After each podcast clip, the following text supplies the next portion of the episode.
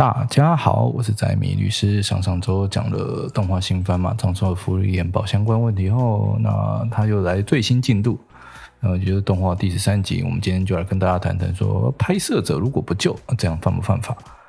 动画第十三集开头，女主角芙莉莲看到眼前的僧侣战鹰逐渐沉入无底泥沼，在求救挣扎，却因为不想弄脏手，哎，是不是精灵都有洁癖啊？只好蹲在一旁努力回想，把人从泥沼中拉起来的魔法怎么使用。那直到费伦过来时，好不容易才想起来，在最后关头把战鹰拉起来，差点就变成了拍摄者不救的命案现场。那么，我们回到现实生活中，如果你真的看到有人陷入生命危险，一旁的陌生人也就是你哦，那到底有没有救他的义务呢？或者我们更白话来讲，如果陌生人不去救身陷生命危险的人，会不会变成杀人罪呢？那我们就来看看哦，刑法第十五条，十五条怎么写呢？哦，他就写说，对于犯罪结果之发生，法律上有防止之义务，能防止而不防止者，与因积极行为发生结果者同。因自己之行为自有发生犯罪结果之危险者，负防止其发生之义务。那这到底是什么意思呢？嗯、大家可能会有疑惑，就是说什么叫做与因积极行为发生结果者同？我们就讲嘛，杀人罪，刑法。第十五条结合了哦，杀普通杀人罪的话，会成立所谓的不作为杀人犯。那我们这是我们学理上常常会讲的啦。那我们白话来讲哦，一般而言，你觉得想象中杀人是一个怎样的举动？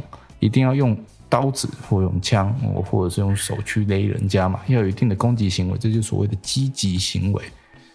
那所谓的消极行为呢？我消极不作为，就是在一旁看，我没有任何。会造成他人生命危险的行为，我只有他看着他，因为他人所面临生命危险的原因哦已经发生了。那这个原因哦，既然不是我任何行为造成的，所以我在一旁看，那也就不过是一个消极的不作为而已。确实哈，刑法。哦，那个杀人罪去结合刑法第十五条第一项，会有所谓的不作为杀人罪嘛？也就是说，犯人刻意不作为的时候，会构成杀人罪。但十五条也跟你讲了，必须要法律上有防止的义务。也就是说，前提就是犯人哦，也就是说你在一旁看的人，必须要有救助被害人的义务。在学说跟实务上，我们会称为保证人地位。也就是说，犯人跟被害人间要有一定的关系，才会认为说犯人有救助的义务。这会怎么讲呢？呃，我们举个例子好了啊，例如说父母子女，呃，一定的亲属关系嘛，或者是说进入管制山区的登山队员之间嘛，还有游泳池的或者是海边海滩上的救生员，保管那些危险物品的人，或者是说一些现场的管理者。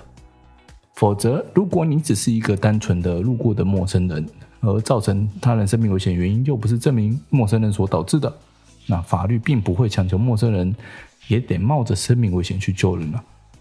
那所以就像芙莉莲嘛，他确实没有任何造成他人生命危险的作为哦，例如说可以诱导战鹰接近泥沼，或者是往泥沼方向推战鹰，然后也跟身陷生命危险的人哦战鹰没有其他法律上的关联。那么法芙莉莲在一旁观看拍摄，甚至他还直播不救助。并不会构成任何犯罪。那就算我们讲刑法第两百九十三条所谓的无义务遗弃罪，它也会要求犯人要有一定的作为，导致他人陷于生命危险。不过我们这边也要特别强调一下，如果已经明显可以救到，却刻意不救，还只顾拍摄，这道德谴责的力度应该不会太轻啊。只是是说法律之外嘛，我们还有社会舆论嘛。我，不要觉得说，哎，只要不犯法，我什么都可以做。那你得想看看，你还得在这个社会中生存啊。那题外话，就剧情中马上接下来就安排说修塔尔克中毒被战英救的桥段，这样对比真的蛮有趣的，恰好符合这集的叙述。诶，同类厌恶，开头芙莉莲应该是故意的吧？我是宅米律师，一个人聊很宅的话题，喜欢的话记得按赞、订阅、分享。我们下周再见，大家拜拜。